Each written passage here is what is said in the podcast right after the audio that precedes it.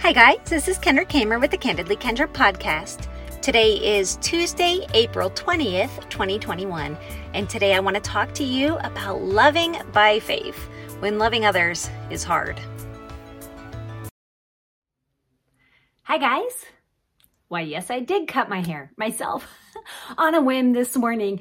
There was about five minutes left before my son Kai had to go to school, and I was supposed to take him. I did take him, but I was like, oh, really quick. and I chopped it all off.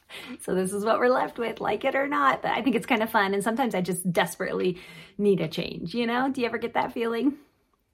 Well, today I wanted to talk to you about love. Okay, I even hate to say that because for many, many years of my life, whenever I knew anybody was going to talk about love, I immediately tuned out.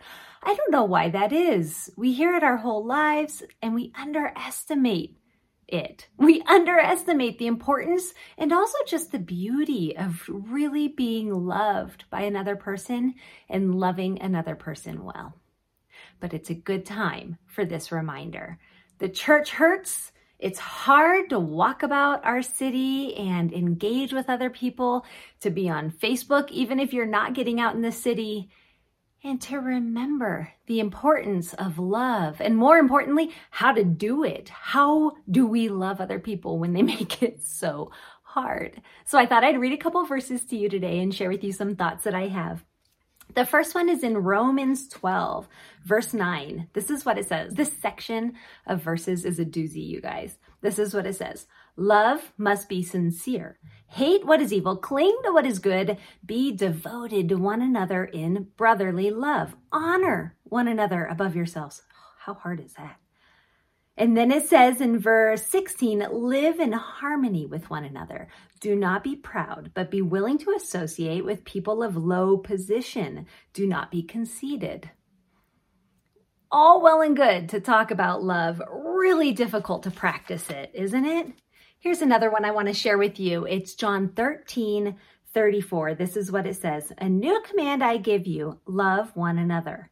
As I have loved you, you must love one another. By this, all men will know that you are my disciples if you love one another. Okay, what is so new about this command? Was Jesus the first person who came around and taught the disciples that love was important? This is not a new command. It's been since the beginning of time what God has wanted us to be expressing about Himself to the rest of the world and to each other. So, what makes it new? I have a friend, Bill Tell, who uh, wrote a great book you should check out called Laying It Down. Or is it called Lay It Down? I'll check. Um, but this is what he says. He says, What's so new about this command is that we have a new ability to keep it. Imagine this for millennia, people were trying to love each other, trying and failing and trying and failing. Does that sound familiar? But there's a difference because now we have the Holy Spirit. And the Bible says in Galatians 5 that the fruit of the Spirit is love and a bunch of other things.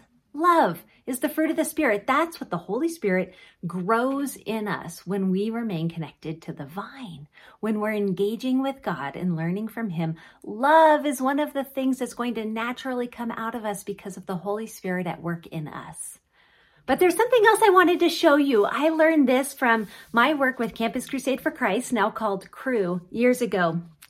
Bill Bright wrote something called Transferable Concepts, and he talked about the idea of loving by faith. And he points out 1 John 5 14, which says, This is the confidence we have in approaching God, that if we ask anything according to his will, he hears us. And if we know that he hears us, whatever we ask, we know that we have what we have asked of him. If it's according to his will, we have what we've asked of him. Well, that's the trick, isn't it? So often we ask him things and we just don't know if it's going to be his will. Lord, please help me to get this new job. You know, please help whatever situation, but it's so hard to pray sometimes because you really don't know what God's will is. I admit that's a difficulty. But in this one particular instance of loving one another, we know that that is God's will. And so, what Bill Bright's transferable concept called loving by faith is, is that knowing that we have a command to love one another, and then knowing that we have a God who promises us that he will give us what we ask when we ask it according to his will, we can pray and ask God to help us love other people. Do you know it says in John 13 34, it said, love one another. That specific phrase is 16 times in the Bible. That's what God wants because it says that God is love. That's the best way that we can represent God's character to the world. And it's not what we Christians have been representing to the world. So let's pray and ask God to give us His love for the world, His love for each other.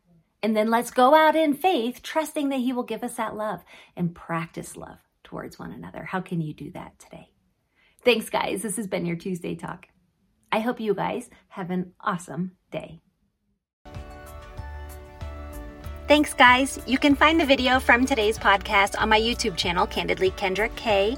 You can also find it on my website, candidlykendrak.com slash loving by faith. I hope you guys have an awesome day, and I'll be back again with another podcast for you tomorrow.